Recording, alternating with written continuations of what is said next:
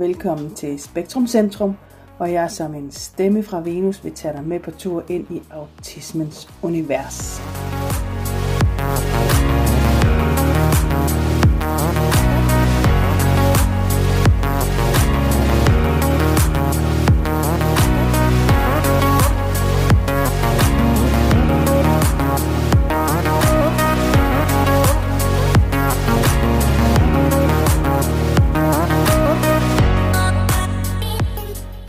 Er jeg, Bettina Gervi Marnov, tilbage på min pind, hvor vi i dag skal tale om det at have angst øh, samtidig med sin autisme. Siden sidst har jeg fået lidt kommentarer omkring øh, musikken, jeg bruger øh, her i min podcast, og at den er en lille smule for høj, mens jeg taler.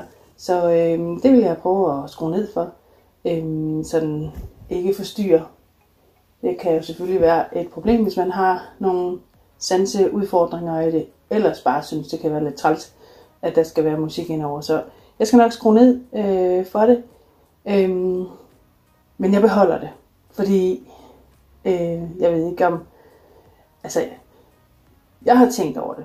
Øh, det her musik, det er lavet sådan, at det lyder sådan en lille smule fra det ydre rum. Det ved jeg ikke, om I sådan har lagt mærke til. Så, øh, og netop fordi at min podcast hedder Stemmer for Venus, så synes jeg, det er lidt sjovt.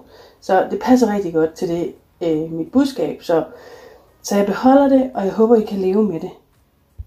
Men jeg skal nok skrue ned, så I forhåbentlig ikke bliver så forstyrret. Vi må meget gerne melde tilbage igen øh, om, om, hvad I så tænker om det. Om det er lidt bedre og ikke forstyrrer så meget.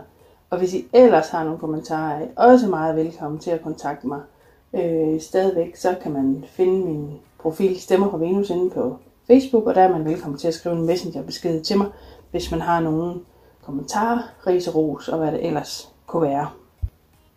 Men lad os komme øh, tilbage til dagens emne, som øh, handler om øh, angst og autisme. Jeg har øh, lænt mig lidt op af nogle artikler, som jeg har fundet inde på Landsforeningen for Autismes hjemmeside, omkring det her med angst. Fordi en ting er, hvad jeg sådan oplever selv, og hvad jeg oplever med min drenge, og sådan hvad jeg ellers hører.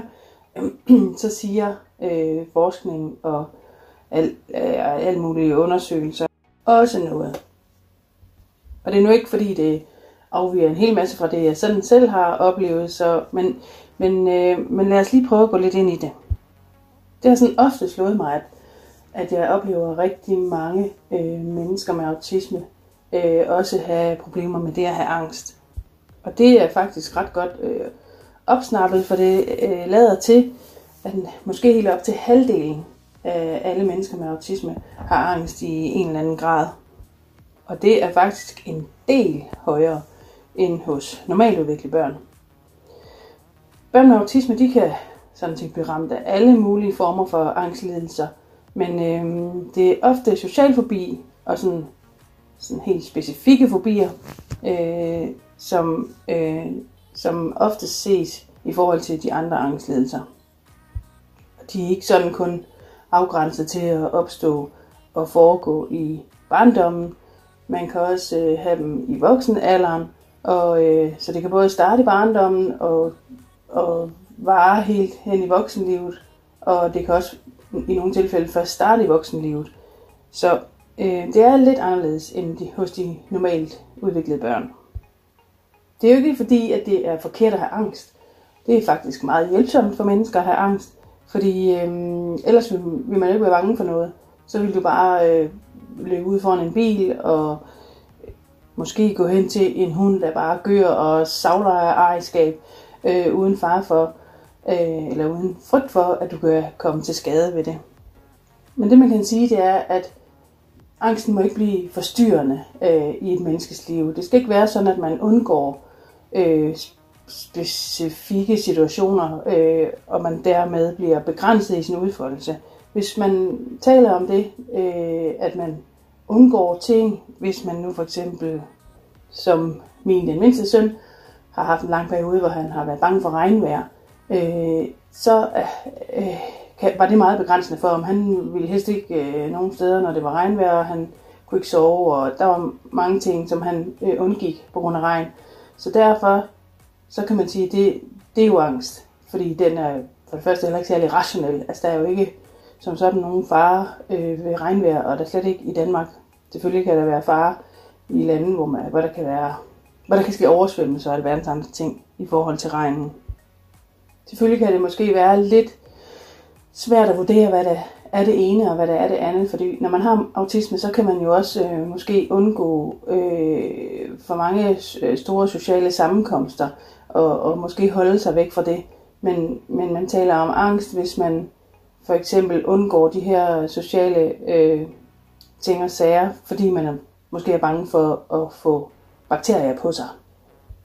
Så, så der kan være sådan en slags skælden mellem, at man tager hensyn til sin autisme, øh, fordi den kan øh, være, så man kan være nødt til at og ikke, ikke tage til sådan nogle ting, hvis det ikke siger en noget at være sammen med en masse mennesker, eller hvis man ikke øh, bryder sig så meget om en masse larm, så øh, kan det være smart nok at blive hjemme. Men hvis det er på grund af, at man at der kan være noget ved det her samvær, som gør, at man ikke tør. Altså for eksempel med de der bakterier.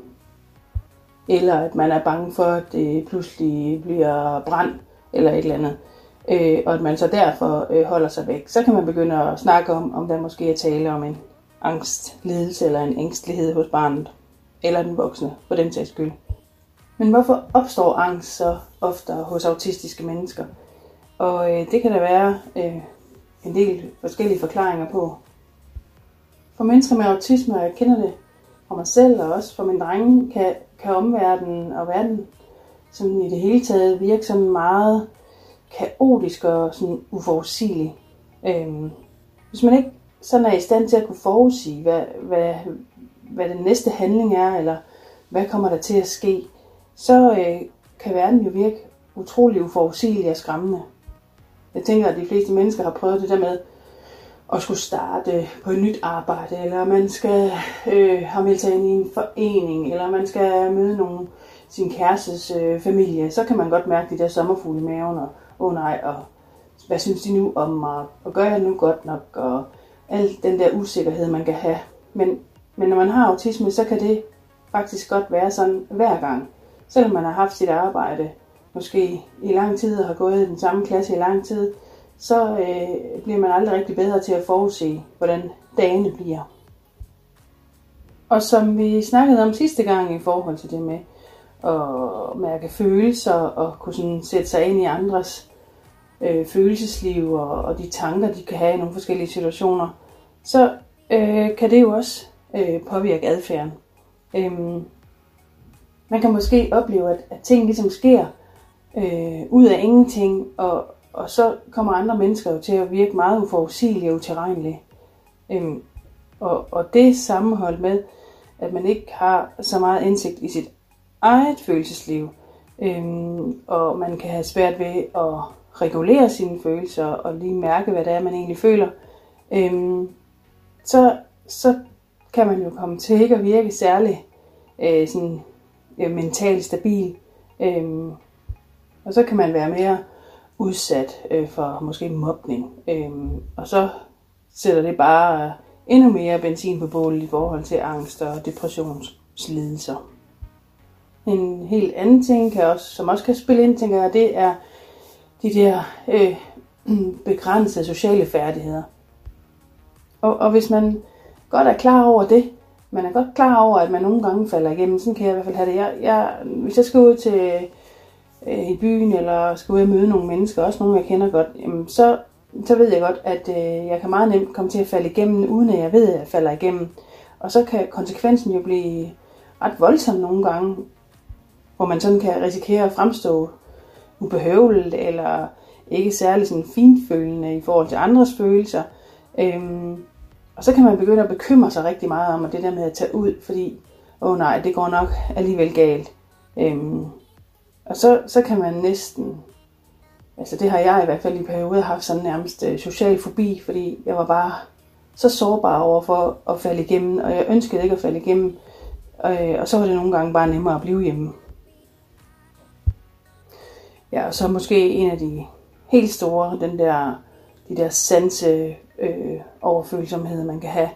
Øhm, det er jo langt de fleste mennesker med autisme, der har øh, en følsomhed over for alle de sansindtryk, man kan blive bombarderet med. Det kan være lyde, det kan være berøring, det kan være lys, øh, alle mulige ting, som øh, vores sanser øh, opfanger.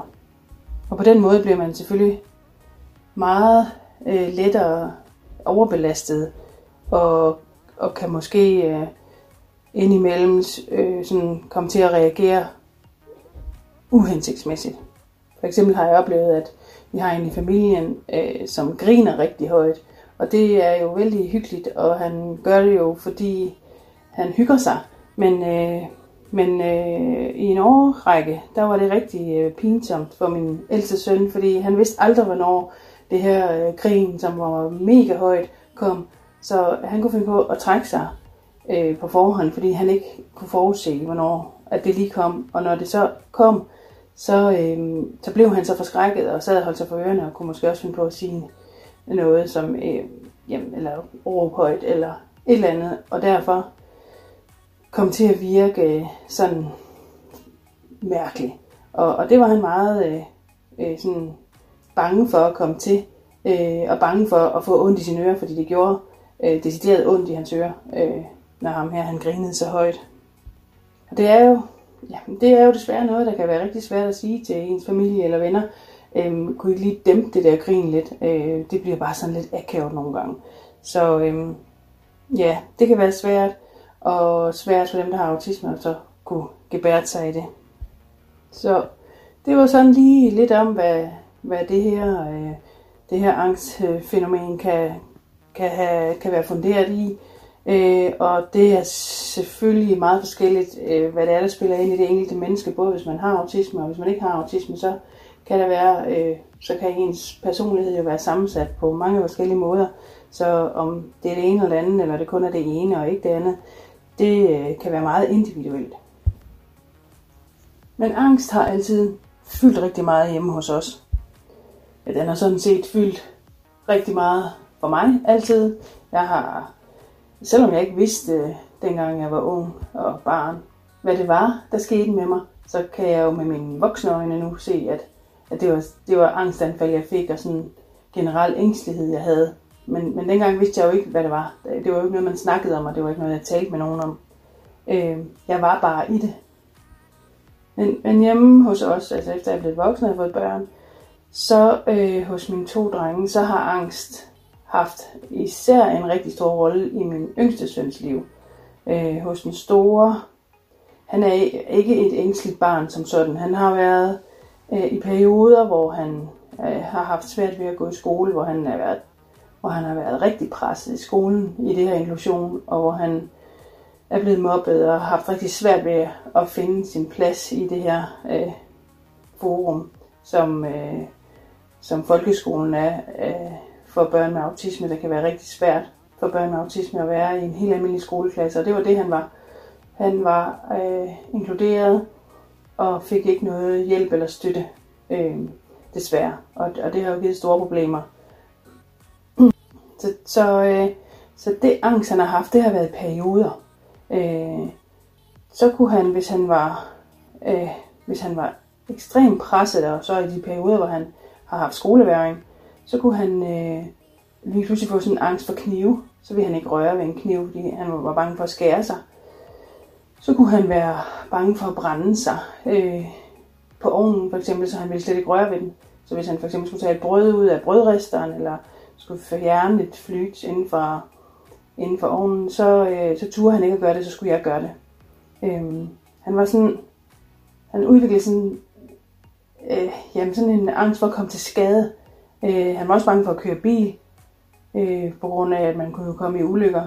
Han, hvis han endelig skulle køre bil, så, så holdt han skarpt øje med, hvor hurtigt jeg kørte, og, og var meget tydeligt anspændt og bange. Han kunne også græde lidt, og øh, det kunne være nogle lange ture indimellem. Øhm, han kunne også være bange for sådan uhyggelige film. Øh, det var noget, der kunne fylde rigtig meget øh, fra, øh, for ham.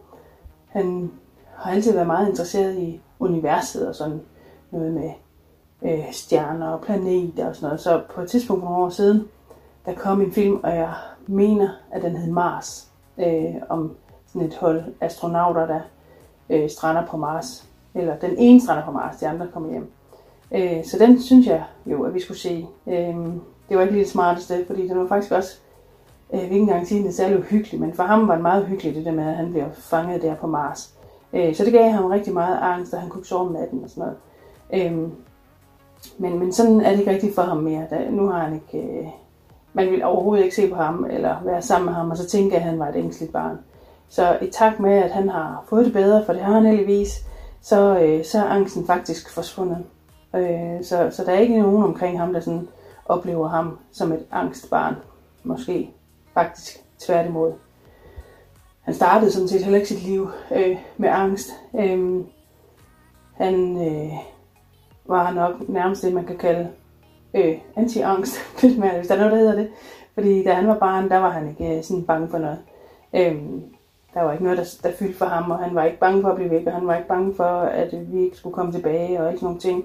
Øhm, så, så hos ham så oplever jeg, at hvis han har et sådan ekstremt for højt stressniveau, og han bliver mødt med nogle krav, som han ikke kan møde, og ikke kan øh, honorere, så øh, giver det sig udtryk i angst. Så det må være rigtig gode nyheder, at han ikke har haft angst ind i sit liv i, i lang tid efterhånden. Så øh, det ser vi som gode tegn, og som et bevis på, at han, han faktisk har det rigtig godt, og er i nogle rammer, der passer rigtig godt til ham. Men så er der den mindste. Han er 10 år nu, øhm, men han er nærmest født med angst. Jeg kan ikke huske, at han ikke har været angst. Øhm, han græd rigtig meget, og som helt lille baby, helt ny, så græd han rigtig meget, han sov ikke. Øhm, og, og allerede meget tidligt, han var ikke andet nogen uger gammel, så var det som om han kunne opfange, hvis vi havde gæster, eller hvis der var nogle andre stemmer, eller øh, ja, nogen, der rørte ved ham, som ikke lige var os. Øhm, så, øh, så græd han meget og var utryg. Jeg ved ikke, hvordan det kommer ud til udtryk, at man er, er utryg som baby, men i hvert fald han, han græder ved at kunne ikke koncentrere sig om at spise, og øhm, øh, det, var, det var faktisk rigtig problematisk at have gæster, så vi opdagede ret hurtigt sådan et mønster, øh, at hvis bare hverdagen var som den plejede, så gik det sådan rimeligt. Lige så snart der var nogen forandring i forhold til den daglige struktur, så, øh, så blev han øh, sådan ked af det og svedig og, jamen, og sådan bare ikke kunne ikke spise. Altså, det var ikke fordi, der er så mange krav til sådan en lille barn, men, men det var meget det der med, med, at han så stoppede med at spise. Han kunne simpelthen ikke koncentrere sig om det. Men, men, men, men det startede ud øh, sådan, og, og allerede ret hurtigt, så følte vi, at vi havde sådan et lidt sårbart barn. Øhm, men, men det har så fulgt ham hele vejen op igennem hans barndom, og op indtil nu også, at han, er sådan, han har sådan lidt en ængstelig profil. Men det var en voldsom tid. Han var bange for alle andre end os forældre. Øh, også hans søskende til at starte med. Øh, han kunne også blive bange for mig, hvis jeg havde været i bad og havde vådt hår, fordi så lignede jeg ikke mig selv. Jeg har også øh, prøvet, at vi har haft ham i svømmehallen, da han var lille. Øh, så kunne han ikke kende mig, fordi mit hår var vådt, og var mega bange for mig og skreg, hvis han skulle være hos mig. Øh, han har altid sådan hængt på os. Han sad altid sådan og gemte sig øh, ved os. Ikke hvis vi bare var hjemme, men hvis vi havde nogen i huset, eller hvis vi var ude at besøge nogen. Øh, han har haft rigtig svært ved at sove. Han sov næsten ikke. Han sov med tre kvarters øh, intervaller, hvor han så vågnede øh, ved det mindste. Og så skreg han.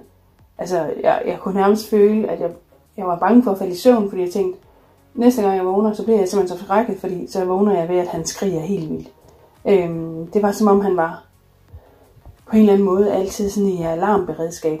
Øhm, så han øh, sov imellem os, og altså man kunne ikke, jeg kunne ikke vende mig om, for eksempel. Man kunne ikke gå på toilet, uden han opdagede det. Så, øh, så det var rigtig hårdt. Øhm, da tiden så kom, hvor han sådan skulle passes ude, både i dagpleje og børnehave og sådan noget, så har det også altid været et problem. Øhm, dengang, hvor han blev et år, og jeg ligesom skulle tilbage på arbejde, så hvis det var, at at få ham ud og passes, det kunne overhovedet ikke lade sig gøre. Jeg vidste ikke, hvem der skulle kunne passe ham, så så jeg endte faktisk med selv at blive dagplejer, så jeg kunne have ham hjemme sammen med nogle andre børn. Øhm, men det var, det var også problematisk. Altså, han var bange for de andre børn. De var utilregnelige, og de kunne sidde rundt om bordet til frokost, og lige pludselig slå i bordet, eller vælte en kop, eller råbe højt, og så blev han simpelthen så bange. Han ville heller ikke sove i barnevogn som andre børn. Jo, så skulle jeg stå ved siden af ham og holde ham i hånden. Han, han kunne ikke have det der med, at man ikke var, han ikke kunne se os hele tiden. Øhm, så da han skulle i børnehave, så, øh, ja, så var det med massiv støtte øh, og en lang indkøring. Inden da havde han været i dagpleje, en privat dagpleje, i en periode. Og jamen, det gik heller ikke. Altså, det, det gik ikke. Han kunne ikke... Øh, han stoppede bare med at spise og drikke og, og ville ingenting. Og jeg ved, at dagplejemor, hun havde temmelig mange øh, udfordringer, og hun gjorde virkelig det bedste, og hun er, var en virkelig sød dame, men øh, han var en rigtig stor opgave. Så da han skulle i børnehave, der havde jeg allerede inden da lavet en underretning på mit eget barn, for jeg var godt klar over, at det, kunne, at det ville blive øh, virkelig problematisk. Så øh, det er en lang historie, men øh, vi fik heldigvis øh, bevilget en masse støtte og en lang indkøring, og øh, min eks øh, fik øh, hvad hedder det nu, tabt arbejdsfortjeneste, så han kunne blive hentet allerede omkring middag. Så det gjorde han i rigtig i et par år, tror jeg. Øhm, men det var også øh, det var noget af en opgave også for de pædagoger øh, i den her. Det var faktisk en, øh, en special børnehave. Øh, jeg, jeg tænker, at de synes, han var... Det krævede en del. De kunne for eksempel ikke... Han kunne kun øh, med det øh, sædvanlige personale, så hvis de skulle til personalemøder, så var han med. Så sad han med sin iPad og med høretelefoner på, så han ikke hørte, hvad der blev snakket om. Hvis han skulle sove, så sov han i en sækkestol inde på stuen, hvor hans kendte pædagog sad ved siden af og måske lavede nogle skriftlige arbejder. Øhm, det var, det var hårdt.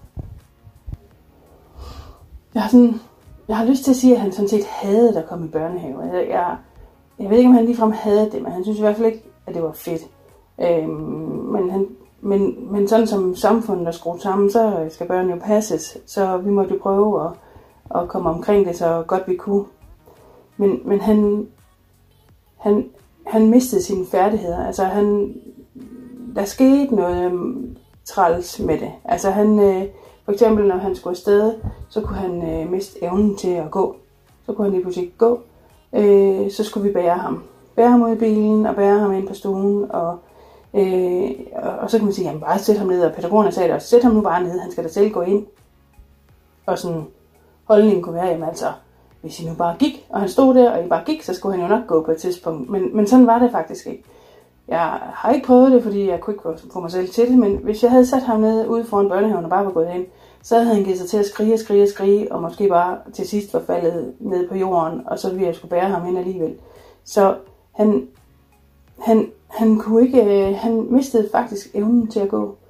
Øh, og, og det gik vi til kommunen med, og så, jamen det kan jo virke helt åndssvagt, når man snakker om det nu, jamen så i stedet for at tænke, jamen er det særlig godt for ham at blive passet, kunne man finde på noget andet, så, øh, så fik vi bevilget en klapvogn, sådan at vi kunne sætte ham i klapvognen hjemmefra hjemme i stuen, sætte ham i klapvognen, køre ham ud, fordi han endte med at blive så stor, at han blev for tung at bære.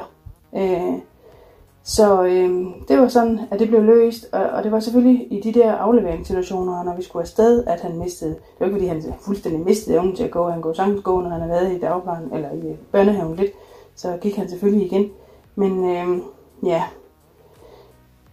og man, ja, altså det er helt utroligt, hvad man, hvad man, hvordan øh, samfundet kan øh, få lov at diktere, hvad det er, vores børn de skal tåle og at man bare sådan accepterer, at det er sådan, det er.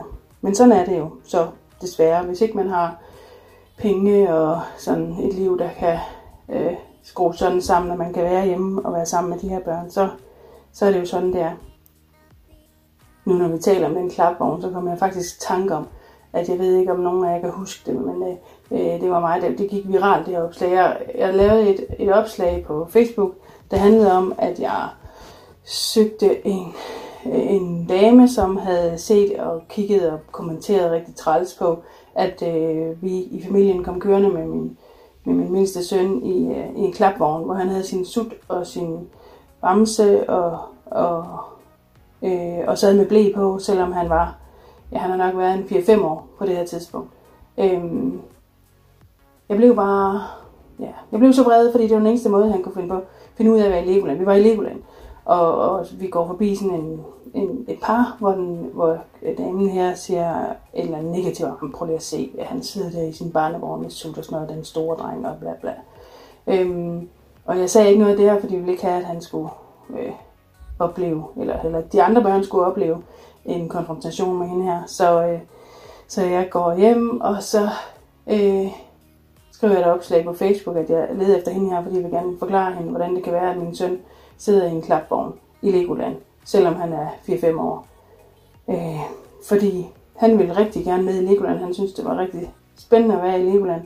Øh, men fordi han altså sansebelastet sådan et sted, jamen så kunne han ikke både være med i Legoland og gå samtidig. Så han sad i den her øh, klapvogn, og det var den måde, han kunne komme med rundt på. Og så havde vi alle sammen haft en dejlig dag, og vi havde været sammen i øvrigt. Så fandt jeg hende, og vi skrev lige lidt sammen, og jeg forklarede mig, og hun havde ikke lyst til at få sit navn frem, og det er helt i orden, men hun, hun undskyldte, og vi, øh, ja, vi kom over det, og, øh, og hun forstod det meget bedre, men ja, jeg havde bare sådan et behov for at fortælle, hvad det var, øh, hvordan det kunne være, at han sad der. Fordi hun er med garanti ikke den eneste, der har tænkt en hel masse. Hun var den eneste, jeg hørte, der sådan sagde noget, men, men det er jo klart, at når man, når man øh, kommer kørende der med sådan en stor dreng med sut og blæ øh, i en barnevogn, eller i en klapvogn, så, øh, så vil folk tænke deres, og øh, jeg var bare så træt af det. Så ja, så det affødte det her øh, opslag på Facebook, som gik virkelig viralt. Men tilbage til vores historie.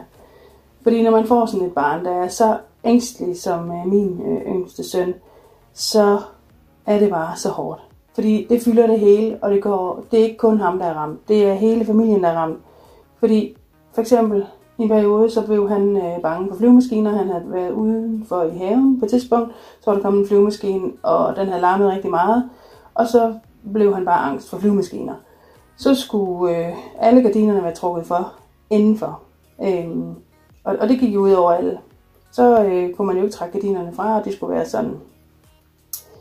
Og hvis han lige pludselig ikke kunne tåle alt for meget snak, øh, så skulle alle andre være stille. Hvis han skulle sove, så kunne han ikke tåle, at der var noget larm. Så skulle man være stille. Og hvis vi var inviteret til fødselsdag eller i byen på andre måder, så var vi delt op. Enten var vi delt op på den måde, at vi vurderede, at han simpelthen ikke kunne komme med. Så var den ene af os nødt til at blive hjemme, mens den anden tog de andre børn med. Øhm, ellers så valgte vi at tage ham med, og så var han, så var han mandsopdækket. Så havde vi aftalt hjemmefra, jamen, hvem har ham? Og så øh, sad man med ham, eller man kunne være nødt til at gå lidt øh, væk fra det hele, hvis han ikke kunne holde til det. Og ellers så måtte man jo tage tidligt hjem, hvis det var, hvis det var helt umuligt for ham. Så det var hårdt, og det var hårdt at høre alle mulige velmenende råd fra både familie og venner om, hvordan vi skulle gøre de her ting. Men vi var ret øh, enige om og ret sikre på, at det vi gjorde, at det måtte være det rigtige. Det kunne også være sådan, hvis vi skulle ud, at, at vi var nødt til at sige på forhånd, eller det var vi altid nødt til at sige på forhånd, at man ikke skulle snakke med ham, man skulle ikke røre ved ham, man skulle ikke spørge ham om noget, man skulle bare lade ham være. Han sad bare hos en af os med sin sut, og han spiste ikke, og han snakkede ikke, og han deltog ikke. Og sådan var det bare. Det blev heldigvis eh, bedre med årene. Da han, har, han, han rykker sig lidt hele tiden, og det gør han stadigvæk, heldigvis. Øhm, men, men det har altid været et problem med forandringer, for eksempel. Øh, da han skulle af med sin blæ, da han skulle af med sin sut, da han skulle lære at tage noget tøj på selv, da han skulle begynde at lære at smøre sin mad selv, at han skulle lære at cykle, og alle de her ting, som børn skal lære hen ad vejen. Øhm, alle de ting, det er angstprovokerende for ham, og det tager rigtig lang tid for ham at, øh, at lære det og ture det. Øhm, og rigtig meget øvelse også, øh, hvor man demonstrerer, og hvor man viser ham, og hvor man siger, det kan du gøre, det er dygtig, og alle de her ting. Men, og når han så kan det, så er han også øh, så er han rigtig god til det, og så er han klar til, til det næste. Men det kan sagtens tage øh, virkelig lang tid.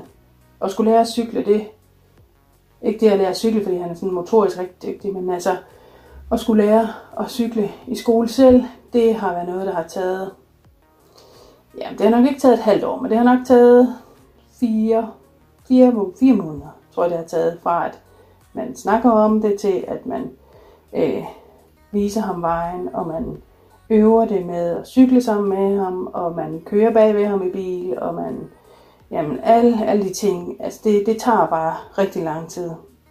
Og man har hele tiden sådan lidt en, åh, men, altså jeg kan nogle gange opleve, at jeg har sådan en øh, hjertet siddende op i halsen, fordi øh, man er godt klar over bare den mindste lille udfordring, eller den mindste lille ting, som ikke lige er, som han troede, så er man slået måske en måned tilbage, og så skal man øh, nærmest starte forfra. Øh, så, så alting skal bare klappe og køre, og forhåbentlig efter alle planer, og langt de fleste ting kan man jo forudsige, og man kan forberede ham på, at jamen okay, nu cykler du selv i skole, det kan jo godt være, at det begynder at regne, eller whatever det kan være. Øh, men der er også nogle ting, man ikke kan, man ikke kan forberede ham på. Øh, for eksempel da han skulle cykle, prøve at cykle hjem fra skole første gang, det var, ikke, det var slet ikke en skoledag, det var bare en lørdag, så øh, kørte jeg, kørte vi, tog cyklen med i bilen op til skolen, så skulle han køre hjem deroppe fra, og så havde vi aftalt, at han kørte ud af stien, jeg kunne ikke køre ud på stien med bilen, men så skulle jeg komme om til den anden side, og tage imod ham, når han kom ud fra stien. Så havde han prøvet at køre det der stykke på stien, som måske er, ja, hvor langt er det? En kilometer, halvanden kilometer. Øhm, skæbnen ville så, at da jeg kommer ud på vejen, så er der en traktor. Øh, så jeg kan ikke komme udenom. Øh, og jeg tænker bare, shit. Fordi hvis han kommer om til det sted, hvor vi har aftalt, og jeg ikke er der, så er det med 1000% sikkerhed, at han aldrig nogensinde kommer til at køre den tur igen forløbig. Så jeg var jo fuldstændig op at køre, og øh, jeg skynder mig at tage en anden vej, og jeg når det lige. Ikke? Men det der stressniveau, man når at komme i, fordi man tænker, at det, det skal bare lykkes, og han må ikke komme derom, og så er jeg ikke er der, og så går han i panik, og så, buha, og så kan vi starte forfra. Og sådan er det sådan set med, med alle de nye ting, han skal vende sig til. Og, øh, og jeg ved, at, at forældre, der har børn med angst og ængstelighed, kan rigtig godt nikke genkendende til de her scenarier. Godt. Så er der selvfølgelig hændelser, der kan ske, som øh, jo ikke er særlig typiske, og som, som langt de fleste mennesker er forskånet for. Øh, men da, han har desværre haft nogle traumer og nogle oplevelser i sit liv, som øh, bestemt ikke har hjulpet ham i hans angst. Øh, hans anden mor og jeg, vi bliver skilt. Øh, jeg var udmærket klar over, at det ikke ville være godt for ham, og vi prøvede også at holde ved i lang tid. Øh, men, men det gik ikke, og, øh, Øhm, og det var selvfølgelig rigtig hårdt for ham, og det var rigtig svært for ham lige pludselig at skulle have sine forældre to steder, og skulle finde ud af at omstille sig på øh, alt det her samvær. Han ender faktisk med at få sådan 7-7 samvær, sådan at han er en uge hos mig og en uge hos den anden, og, og det er faktisk gået rigtig fint. Det kan jo være ret udskilt, og egentlig er jeg slet ikke tilhænger af det, men, men der var jo ikke nogen af os på det tidspunkt, der sådan lige havde lyst til at være den der weekendforælder, og det lyder jo virkelig egoistisk, og det er det måske også et langt stykke af vejen. Men, men han, øh, det gik faktisk godt, og han, han udviklede sig en del i den her periode her. Og jeg tror faktisk, at det handlede om, at øh, vi havde ret mange udfordringer i vores parforhold, så, så øh, det gav selvfølgelig noget, noget negativitet. Øh, så, så det med, at der blev mere glæde og overskud og positivitet, det var faktisk rigtig godt for hans trivsel. Så, så det gik øh, udmærket i den periode. Men desværre så sker der det, at hans store søster øh, dør, da han er syv år. Øh, hun var ikke mit biologiske barn, men øh, et, et barn, eller det barn, som min ekskone øh, havde. Og, øh, og da vi mødte hinanden, og der var hun 6 år. Øh, hun havde også en lillebror, der var 4 år på det tidspunkt. Så jeg har været i hendes liv øh, øh, næsten øh, altid. Øh, så, så det var jo et kæmpe chok for os alle sammen.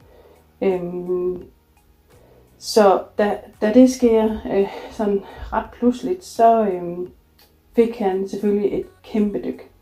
han blev rigtig angst igen. Han, fik, han gik flere år tilbage. Øh, men jeg føler egentlig, at vi havde rigtig godt styr på det sammen. Øh, både mig og min eks og min øh, kæreste.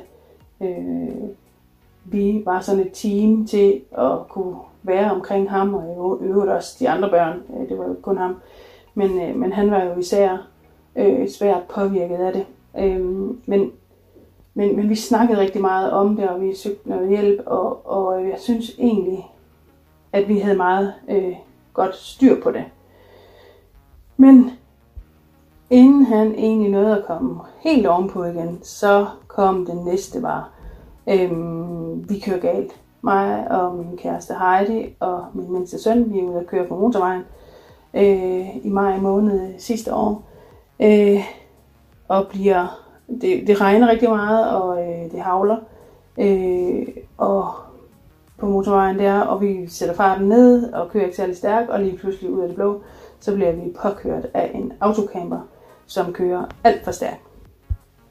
Det er nok det mest vanvittige, øh, ja, jeg nogensinde har været i. Øh, vi bliver bare skudt afsted i den her bil, og øh, ud til højre, ud i, i hvad hedder det, det der krybespor, ud over noget buskage og ind i noget hækværk eller sådan noget, ja, sådan noget buskage, sådan noget tyrenhegn eller sådan noget.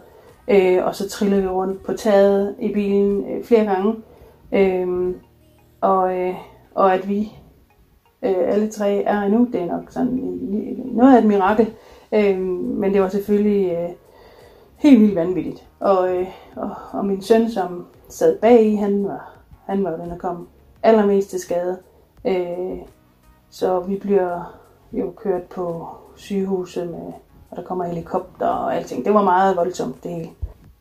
Men øh, han, ja, han fik, øh, han havde øh, kranjebrud og øh, havde brækket sin næse og kindben og pande og, og øjenhulerne og alting. Han så helt vildt forfærdelig ud, og det var så skrækkeligt.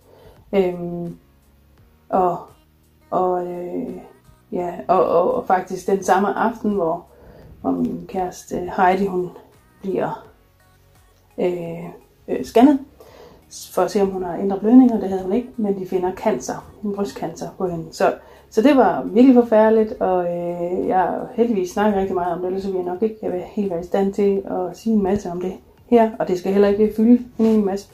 Øh, men jeg synes lige, at det er vigtigt at få fortalt det for at, at vise, hvad det er, det har gjort ved min dreng.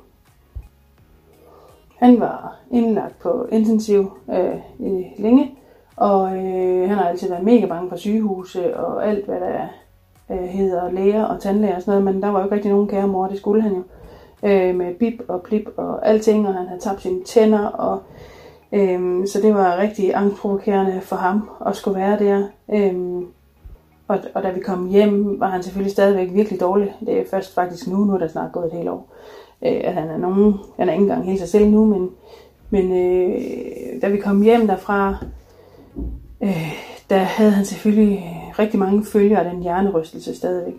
Øh, han, øh, jamen, han var for, for det første rigtig fysisk syg, men han havde også udviklet en angst, som jeg aldrig har set før. Han var angst for at dø, han var angst for, at vi andre skulle dø, og han var øh, jo virkelig påvirket af Heidis sygdom. Øh, han lukkede sig sådan nærmest ind i sig selv, og, havde brug for massiv støtte igen vi var sådan helt tilbage til boardmaker og øh, strukturer og mandsopdækning og skærmning for alt. Øh, 7-7 det med min eks, det blev fuldstændig umuligt. Han kunne slet ikke overskue at være andet end et sted. Han kunne det hele taget ikke overskue ret meget. Han kunne ikke være i skolen. Han kunne ikke overskue sine venskaber. Han kunne ikke komme til fodbold. Han kunne ikke overskue gæster. Han kunne ingenting.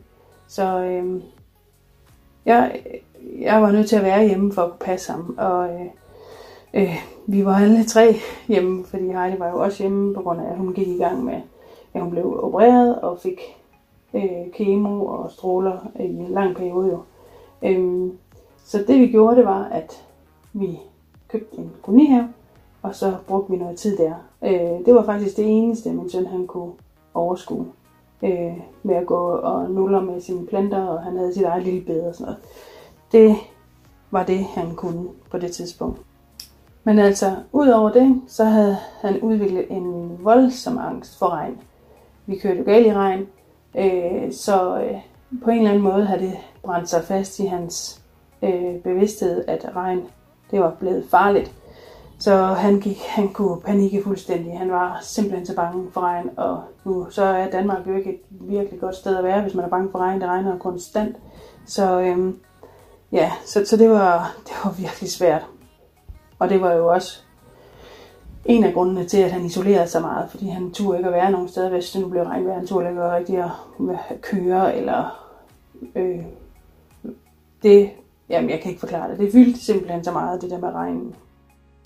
Helt tilfældigt, så har vi ude på mit øh, arbejde ude på kursuscenteret øh, i Fredericia, øh, et kursus omkring øh, det at høre stemmer. Der er en dame ude, der hedder Rikke Bits, som har helt vildt meget forstand på det at høre stemmer, og øh, også omkring angst og sådan øh, ængstelig adfærd hos børn. Øh, og og øh, jamen, altså, da jeg hørte det her, så synes jeg, at alle de symptomer, hun sådan øh, fortalte mig om, eller talte os alle om, øh, var noget, jeg sådan kunne genkende hos min søn. Hun snakkede om isolering og angst og, og sådan bæring ved, ved ting, som før havde givet mening. Øhm, for eksempel har han elsket at spille fodbold, og det ville han ikke. Han havde ikke nogen glæde, og der var ikke noget initiativ. Han var sådan meget passiv i sin adfærd. Øh, og meget afhængig af os, og kunne ikke sove selv, og, og var vågnet om natten, og øh, havde rigtig svært ved at falde i søvn, og ja, der, der var rigtig mange ting, som hun fortalte, som hvor jeg tænkte, man kan vide, om han egentlig hører stemmer. Øh, kan vide, om det er så mærkeligt, men det er jo svært at forklare nogle gange, hvad det er, der sådan lige går ind i en mor, eller andre, eller en far, eller hvad det kan være, øh, hvor man tænker, jamen hvor kom det lige fra? Altså, hvor kommer den her genkendelse fra? Hvorfor er det lige, det talte til mig? Hvorfor var det lige, jeg tænkte, at, at skal vide, om det er det, han gør? Øh, jeg kunne lige så vel have, taget, have været til det her foredrag, og så ikke have tænkt, at det, at det ikke ligesom øh, vedkomme mig. Men jeg havde bare sådan en fornemmelse af det. Så øh, jeg kontakter øh, Rikke Bits bagefter og, og spørger lidt, hvad, hvad hun tænker. Og, og hun siger, at jeg kan prøve at spørge ham, og hun gav mig nogle redskaber til, hvordan man kan spørge om det. Så det gør jeg så. Og det er jo også en lang historie, nu får jeg den helt korte. Og det viser sig faktisk så, at, at han hører stemmer. Øh, ja, der, jamen, jeg ved ikke, hvad jeg skal sige. Der, jeg, jeg, jeg kendte ikke meget til det at høre stemmer. Det var nok meget godt, at jeg hørte det der foredrag først, fordi for mig og for rigtig mange, så er det der med at høre stemmer, Øh, det er sådan øh, bare forbundet med virkelig tunge psykiatriske diagnoser, sådan noget som skizofreni og sådan noget. Og nu er jeg heldigvis blevet meget klogere, og det behøver det overhovedet ikke at handle om. Det handler det faktisk for det meste ikke om. Det handler rigtig ofte om, at øh, børnene er presset og stresset og angste. Øh, og har været ude for nogle, måske nogle traumatiske oplevelser. Og det behøver ikke at være sådan nogle voldsomme nogen, ligesom øh, den trafikulykke eller dødsfald, som vi har været ude for. Det kan også bare være mobning eller whatever. Noget, der har i hvert fald øh, for det enkelte barn været traumatisk og opslidende. Men han fik, øh, han fik hjælp af Rikke. Vi, vi købte hende til at øh, have samtaler med min søn. Øh, og det har bare været så fantastisk. Han, hun er kommet hos os i en 4-5 måneder, og nu her efter ni gange med terapi, så øh, hører han ikke øh, længere stemmer, og han er heller ikke længere bange for regn. Øh, Rikke, hun har rigtig meget øh, forstand på det med at høre stemmer. Hun er noget, der hedder stemmehørefacilitator. Øh, og så er hun også øh, hun er også øh, inden for alt det der med cool kids, angstebørn. Så hun vidste lige præcis, hvad hun øh, talte om, og har været en hjælp fra den anden verden. Øh, han har stadigvæk noget. Han har en gang tilbage ved Rikke. Øh, og så øh, øh, skal vi så fortsætte de her strategier og de her måder, som Rikke taler med ham på, og øh, nogle af de her skemaer, vi kan udfylde og sådan noget. Øh, og det kan vi tage med os øh, i fremtiden, og det er simpelthen bare så hjælpsomt. Øh, stadigvæk, øh, så kan han have svært ved, at, at jeg ikke er hjemme. Han kan ikke være alene hjemme længere. Det tør han simpelthen ikke. Øh, han, har, han kan godt have svært ved, at, at jeg tager afsted. Øh, og hvis man sådan spørger ham ind, så er han bange for, at jeg dør. Han er bange for, at jeg kører galt, og han er bange for, at jeg dør og ikke kommer hjem.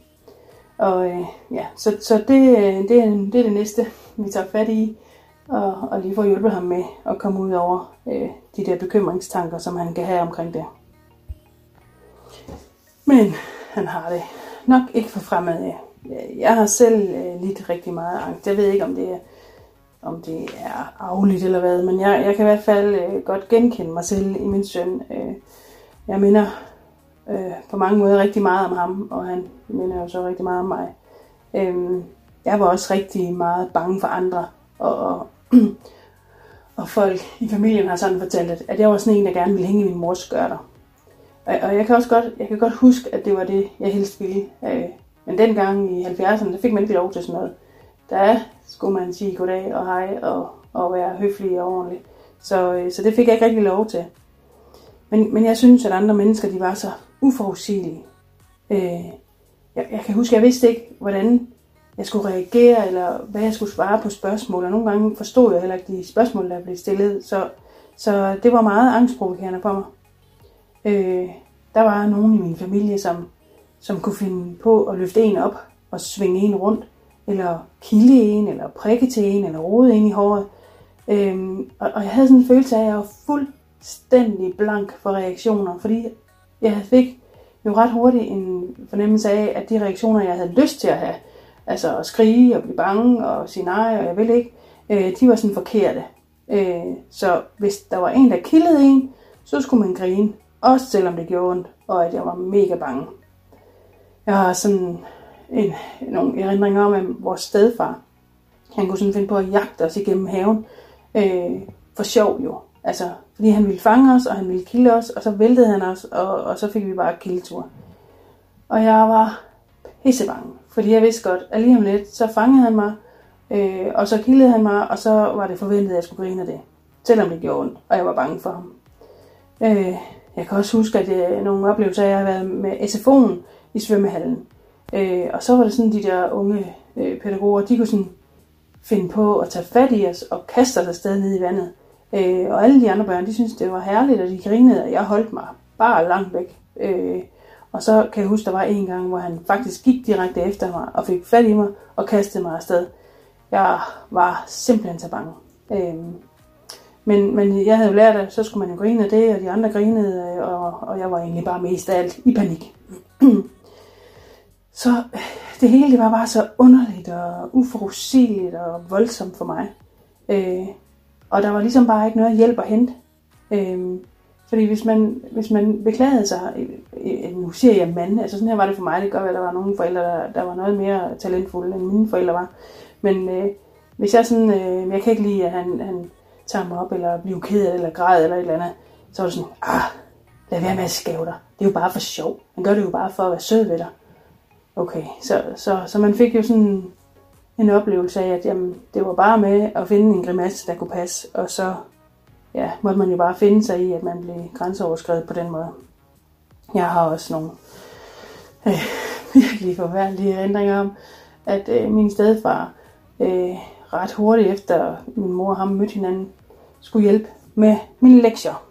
Og jeg er sikker på, at min mor har tænkt, at det her vidunderlige mandfolk øh, sammen med mig, altså hendes datter, og var det idyllisk, at hun kunne gå og lave mad, og så kunne jeg så sidde og lave lektier sammen med ham. Men jeg havde det. For det første var jeg ikke specielt god til lektier eller skole i det hele taget. Og han var virkelig ikke nogen pædagog. Så øh, så det der med, om så skulle jeg skrive en masse s'er, og så var de ikke i orden, og så viskede han dem ud. Og, og, og jeg vidste godt, at man skulle jo være taknemmelig for, at nogen gad hjælpe en med, med lektierne, og især sådan en mand, som slet ikke behøvede det, så det var jo vældig stort, at han havde lyst til det. Øhm, men jeg blev mere og mere presset. Og nogle gange er jeg blevet presset så langt ud over mine grænser, at jeg til sidst har taget mit bananhus og så bare kylet det afsted. Og så blev min mor jo voldsomt flov, og syntes, at, at det var jeg var da en frygtelig møgung, og så måtte jeg da sige, øh, undskyld, og, og jeg burde være taknemmelig, og alt sådan noget der. Så det blev bare, jeg ville helst bare, jeg, jeg magtede faktisk ikke andre mennesker. Jeg ville meget hellere bare være mig selv ind i mit eget hoved med alle mine tanker og alle mine særinteresser, og alle mine farver og musik og lyde og alt det, som gav så god mening for mig. Men da jeg blev teenager, eller sådan lige sådan i årene op til, og sådan i starten af min teenageperiode, øh, der blev jeg rigtig angst. jeg kunne bare, jeg kunne ikke tåle at høre nyheder. Jeg kunne ikke tåle at høre om krig, sult og nød. Øh, jeg, det gjorde mig så bange, og, og det endelig uendelige univers, det var simpelthen så skræmmende for mig. Øh, og, og det der med, at vide, om der var liv i det ydre rum. Jeg blev simpelthen så bange for, at der lige pludselig kom en eller anden alien fra det ydre rum og lave forsøg på mig. Fordi det havde man hørt, at det var der nogen, der kunne finde på. Eller havde været ude for. Øh, og jeg åd alting råt. Der var ikke noget filter. Jeg troede på, at det, som der blev sagt, og det, der var skrevet, og det, jeg fik fortalt, det var, det var sandheder. Og i skolen fik man jo også en masse viden, øh, og hvor, hvor børn måske for det meste, som er normalt virkelig bare sidder og tænker, nå, fint, det var, nå, det var, ja, okay. Øh, så kunne jeg slet ikke tåle at høre om sådan ting, der var bare en, havde en lille snært af forfærdelighed over sig. Jeg kan også huske, at jeg, jeg kan for eksempel huske, at jeg hørte om forsøgsdyr. Jeg synes, det var forfærdeligt, at man kunne finde på at udsætte dem for det. Og så min lærer sagde, jamen det er jo bedre det er på dyrene, end det er på mennesker. Altså du kan jo ikke putte make op på mennesker, der ikke er testet på dyr. Det er da bedre, at det er dyrene, øh, der får udslæt og dør af det.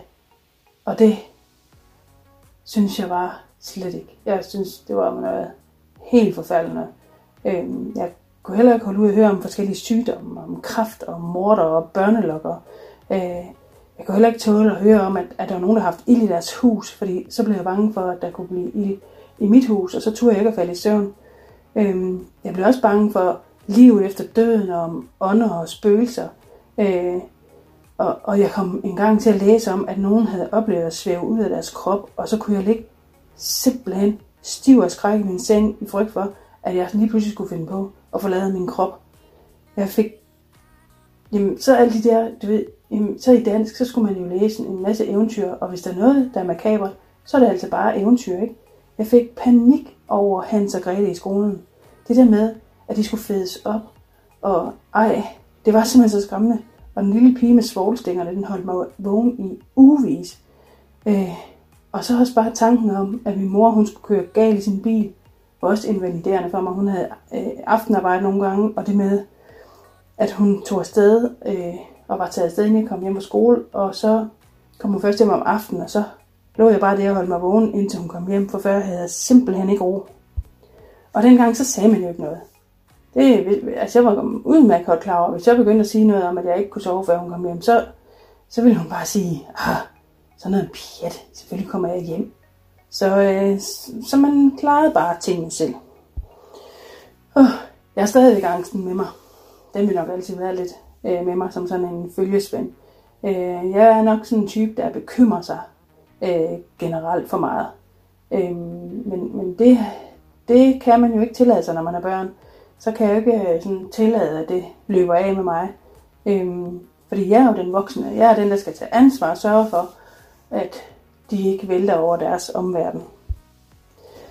Så hvordan gør man så det? Både hvis man er mor og har autisme, og mor eller far, som øh, ikke har autisme. Hvor meget skal man egentlig skærme dem for? Øhm, og jeg tænker egentlig, at det er ret individuelt, hvad ens børn kan tåle at høre. Det er selvfølgelig også afhængigt af, hvor gamle de er. Men, men jeg tror, at det er jo meget forskelligt, hvad man kan tåle at høre, og, og hvilke emner, der kan være sådan udløsende for angst. Øhm, børn skal jo generelt have serveret nyheder og katastrofer den slags i, på et niveau, som passer til dem.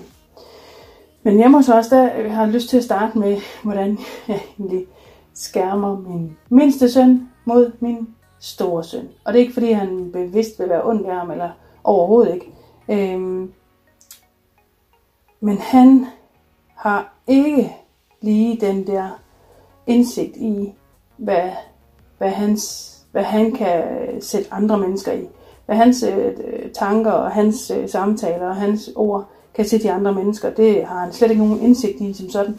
Øhm, så han kan jo for eksempel bare sige, lige pludselig, jeg kan huske, vi kørte i en bil, øh, vi var på Fyn og skulle på vej hjem til Jylland, øh, så siger han så, altså, vores miljø det er bare fuldstændig fucked up. Og hvis der er noget, min mindste søn bekymrer sig for lige nu, fordi det er så meget i fokus, så er det miljøet. Men han siger, miljøet er bare fuld fuldstændig fucked up, og det bliver enden på alle mennesker, og jorden den ender med at gå ned.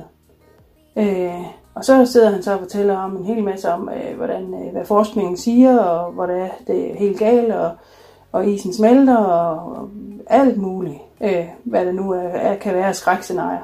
Øh, og hvordan og hvor slemt det hele står til, og at vi er fuldstændig fortabte. Og jeg kigger i bagspejlet, og jeg kan se, at min mindste søn, han har bare øjne så store som tekopper, som er fyldt til randen med begyndende gråd. Så jeg prøver sådan, ah, vi ved jo strengt talt, det er ikke helt, hvordan konsekvenserne bliver. Vi er jo også blevet bedre til at tænke anderledes, og vi tager jo også vores forholdsregler og sådan noget. Så kigger han bare på mig, og så slutter han med, nej nej, altså, det er helt for sent. Vi kan overhovedet ikke vente. Han, han er sådan, øh, øh, han er sådan meget sort-hvid, og, og han lever meget mere i nu end den mindste. Øh, og han, ja, hvad kan man sige? Ja, altså han lader ikke øh, den slags småting som jordens undergang sådan forstyrre hans hverdag. Så han siger bare sådan noget, og så er han hurtigt videre. Øh, og han ser over, altså han lægger overhovedet ikke mærke til, at hans lillebror har vand i øjnene af angst og er fuldstændig stiv som en pind. Og jeg prøver sådan med alle mulige fakta og kropssprog og blinken til ham og signalere, at, han, at nu skal han stoppe. Øh, men den slags opfatter han overhovedet ikke. Han kigger bare sådan lidt underligt på mig, som om, jeg vide, hvad der er galt med hende. Og så er han ligesom videre. Og så kan vi jo komme hjem, og så er han jo fuldstændig kørt op, den mindste, og er bange for, at nu går jorden under i morgen og sådan noget. Og så øh, kan jeg være nede til at sige, altså jeg ved jo heller ikke, om jorden går under i morgen. Jo, jeg kan nok godt klare, at den ikke går under i morgen, men jeg kan, jeg kan ikke sige, om jorden går under, men jeg bliver bare nødt til at tage den på mig og sige, at jorden går ikke under. Og, og øh, vi er begyndt at gøre nogle andre ting, og vi er begyndt at tage hensyn til miljøet. Og herhjemme hos os, der tager vi miljøet alvorligt. Vi bruger ikke ret mange plastikposer mere, og vi forsøger ikke at bruge for meget vand, og vi tænker på ikke at spise kød for meget, og Altså sådan nogle ting. Så snakker jeg med ham om det, at, at sådan er der jo rigtig mange familier, der gør hele verden rundt, og derfor så sådan samlet, så bliver det bedre, og så får vi nok vendt det hele øh, på et tidspunkt, sådan at det begynder at blive meget bedre. Øh, og så ude i vores have, så laver vi øh, sådan nogle insekthoteller, fordi at han er meget bekymret for, at, øh, at insekterne de dør, og, og han kan blive helt ked af det, når vi kører på motorvejen, og man splatter den ene flue efter den anden på forruden. Øh, så, ja, så, så, så vi prøver at gøre nogle ting, sådan at han føler, at han gør noget aktivt øh, for at vende øh, de her skrækscenarier. Så hjemme hos os er det rigtig meget nødvendigt med noget skærmning, og det tænker jeg, det er i rigtig mange af de her familier, hvor, hvor der er børn med angst. Øh, han får ikke lov til at se nyheder. Øh, det slukker vi simpelthen for. Øh, der er forbudte sider, at han ikke må gå ind på på sin telefon. Øh, og, ja, og så taler vi rigtig meget om det. Man kan jo ikke undgå, hvad de får videre op i skolen. Der har de jo talt om øh, uh, 3. verdenskrig, hvis, hvis det sker, og, og Trump han sidder der med adgang til den store røde knap. Øh, og så lige for tiden med alt det her med coronavirus, og hvordan og hvorledes, og hvor farligt er det så, øh, så kan nogen sige, jamen hvorfor skal de ikke bare have sandheden? Hvorfor siger jeg ikke bare, at jeg aner ikke en pind om, om vi alle sammen dør af coronavirus? Øh, men den, den slags information kan han jo slet ikke kapere, så, så jeg bliver nødt til at sige til ham, jamen det er ikke farligt. Altså, når han siger til mig, dør du af det? Nej, siger så, jeg er da sund og rask. Det er jo gamle mennesker med, med, med dårlig helbred i forvejen, og sådan noget, som, øh, som bliver påvirket af det her, og som det kan være farligt for. For os andre er det jo ikke farligt, så er det ligesom at få en influenza, øh, på, som, som vi har prøvet det masser af gange, og, øh, og det sker der ikke noget ved, så, så det skal du ikke øh, være bange for. Øhm, og 3. verdenskrig, det sker heller ikke, fordi det er der ikke nogen, der tør alligevel. Der er ikke nogen, der tør at starte 3. verdenskrig, fordi hvis man starter 3. verdenskrig, så er det jo så godt som at udrydde alle på hele jorden, og det er der jo ikke nogen, der er interesseret i. Så, så på den måde prøver jeg at, at skærme ham og prøve at regulere hans bekymringer i forhold til alle de her øh, nyheder og ting, man kan få øh, at vide, både i skolen og, og det, som børnene imellem så kan, kan begynde at at fortælle om. Hmm. Det slår mig egentlig bare lige, hvor meget vi som forældre til autistiske børn og til børn med angst og alle mulige forskellige diagnoser, ADHD og hvad man nu kan have af mentale udfordringer. Øh, hvor meget vi forældre egentlig arbejder i kulissen før, for at det her det kan hænge sammen for børnene. Og for at, at de kan bare nogenlunde øh, finde ud af at være i deres omgivelser, så kræver det rigtig meget arbejde øh, i kulissen af os forældre. Og det tror jeg slet ikke, at, at børn med, eller at forældre med neurotypiske børn overhovedet kan sætte sig ind i eller forestille sig. Fordi når, når mine sønner er ude blandt andre, så får jeg tit at vide, at jamen, de virker jo slet ikke autistiske. Øh, Nå, jamen, har han autisme? Okay, og han har angst? Nå, ej, det er jo slet ikke noget, man oplever. Det, har, det vidste vi slet ikke. Det har vi slet ikke. Nej, øh, det er fordi, vi gør det rigtig godt, os forældre. Det er fordi, vi, bliver rigtig, vi er virkelig rigtig gode til at lære vores børn at kende, og vi ved, hvad de har brug for, og vi ved, øh, hvad der skal til, før de bare nogenlunde kan være ude i deres øh, omgivelser. Og vi gør det jo gerne, vi forældre. Selvom det er hårdt, og selvom det nogle gange kan trække øh, tæppet væk under os, så vi hverken kan arbejde eller noget som helst, øh, så, så gør vi det jo. Fordi hvem skulle ellers gøre det? Øhm, og, og jeg har det sådan, jeg kan have det sådan, jeg skal nok klare de her udfordringer med mine børn. Øh, selvom det trækker tænder ud, så skal jeg nok klare det, fordi jeg, jeg har en meget god fornemmelse for, hvad de har brug for. Øh, det, det, der faktisk er det værste for mig, det er folks tvivl omkring, om de nu kan have det her autisme eller angst, eller hvad, hvad de nu kan tvivle på. Øhm, så det med, at jeg skal forsvare mig, øh, både mig ja, og, og mine børns behov og begrænsninger, det, det er næsten værre, eller det er værre. Øhm, så jeg skal nok klare det, hvis bare vi får lov til at være os selv øh, og lære tingene i vores tempo. Øhm, så skal I se, så, øh, så går det helt godt. Øhm, og vi skal nok blive til noget, om ikke andet, så til os selv. Det bliver først svært, når folk tvivler og er skeptiske, og at jeg så skal komme med undskyldninger. Øhm, for eksempel for, at min mindste dreng han kan spille fodbold. Og jeg er godt klar over, at det ikke er særligt typisk, at uh, autistiske børn med angst kan spille fodbold. Men nu er fodbold min søns helt store særinteresse. Han nørder fodbold, og han ser fodbold overalt. Han øver sig på alle mulige tricks og finder, og, og er faktisk virkelig dygtig til fodbold. Øhm, og, og, og så, kan man, så kan man blive spurgt, jamen er det særligt autismevenligt at gå til fodbold? Nej, overhovedet ikke. Fodbold i sin rå form er alt andet end autismevenlig. Men, men med støtte og hjælp, så kan han faktisk godt. Og den støtte og hjælp, jeg giver ham, det er en struktur i forhold til, jamen, hvad tid skal vi spille, hvornår skal vi køre, hvornår henter jeg dig fra skole, og så skal du have lidt at spise, og hvad for noget tøj skal du have på, hvem kommer, hvem træner, hvor skal du klæde om bagefter, klæder vi om i hallen, eller klæder vi om hjemme, og øh, hvad skal vi lave bagefter, hvad skal vi have at spise. Øhm, så kan han have sådan, men hvis jeg ikke forstår, hvad træneren siger, og hvad han nu vil have os til, så siger jeg til ham, at jeg er jo altid med, og jeg lytter altid med. Øh, og så øh, kan jeg hjælpe, hvis der er noget, han ikke lige forstår. Og, og det er faktisk ikke noget, nogen opdager. Fordi så kan jeg godt se, nu er der en ny øvelse. Jeg er altid med til fodbold, fordi jeg er godt klar over, at han ikke kan det selv. Så jeg er altid med øh, og følger med i, hvad der foregår. Så når træneren så siger et eller andet øvelse, de skal i gang med, så kigger han på mig. Så kan han sådan lige pege øh, sådan diskret, fordi at var det herovre, hvor de her kejler, han mente. Så kan han sådan lige kigge på mig, pege diskret, og så nikker jeg til ham. Og så ved han, at det er der. Øh, nogle gange kommer han hen og siger, jeg forstod det ikke lige kan du lige hurtigt sige det? Og så øh, fortæller jeg ham det, eller siger, stil dig bagerst i køen, så kan du se, øh, at de andre gør det først. Øh, og der er ikke en klap, der opdager det.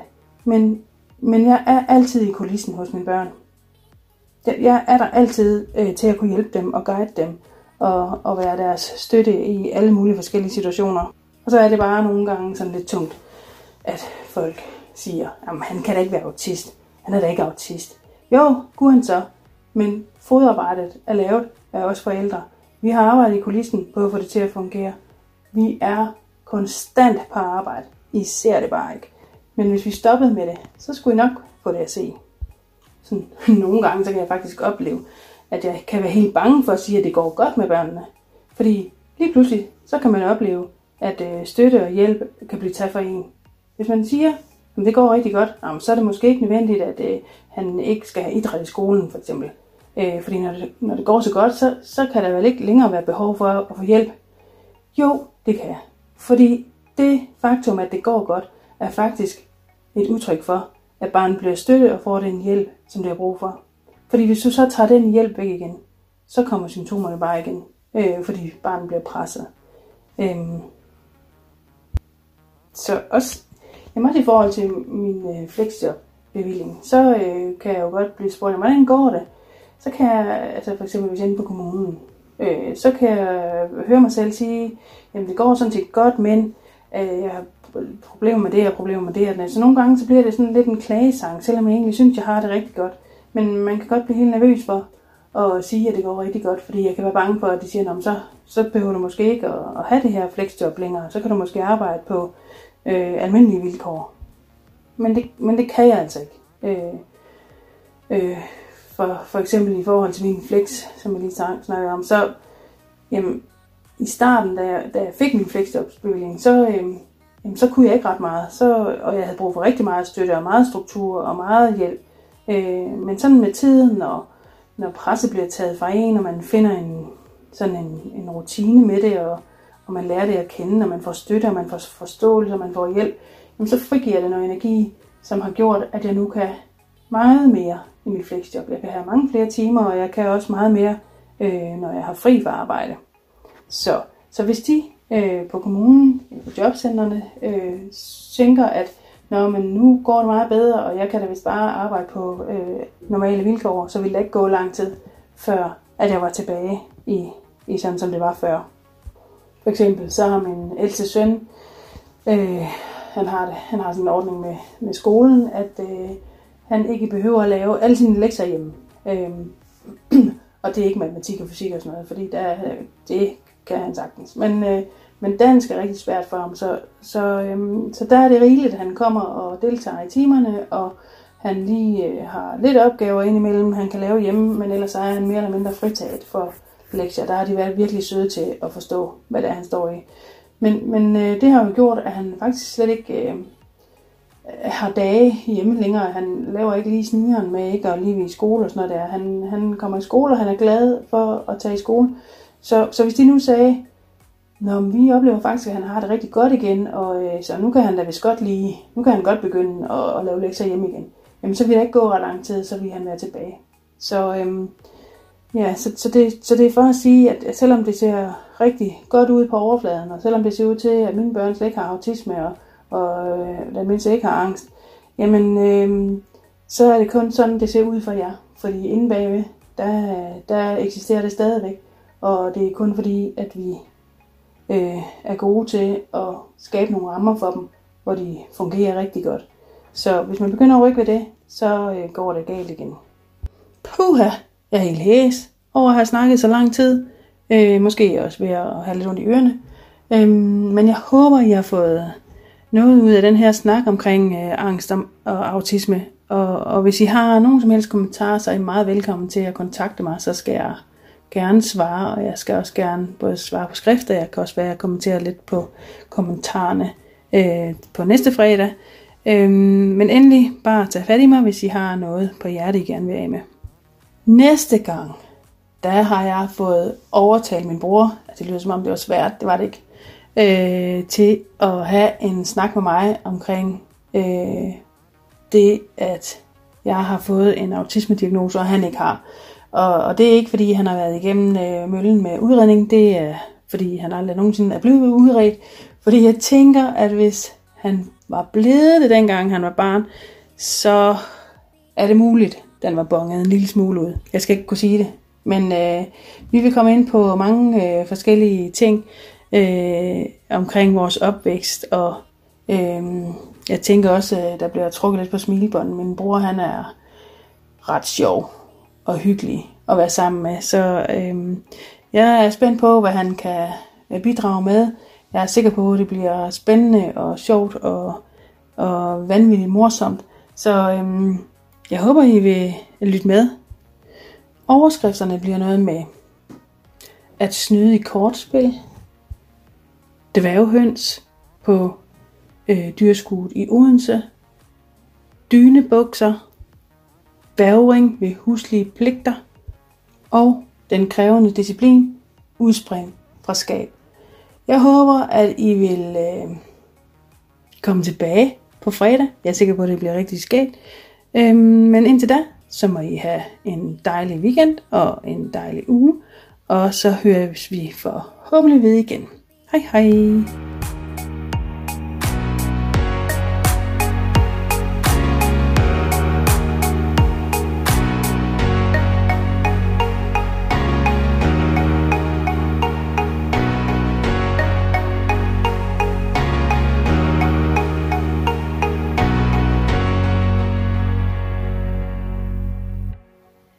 Okay, spændende news.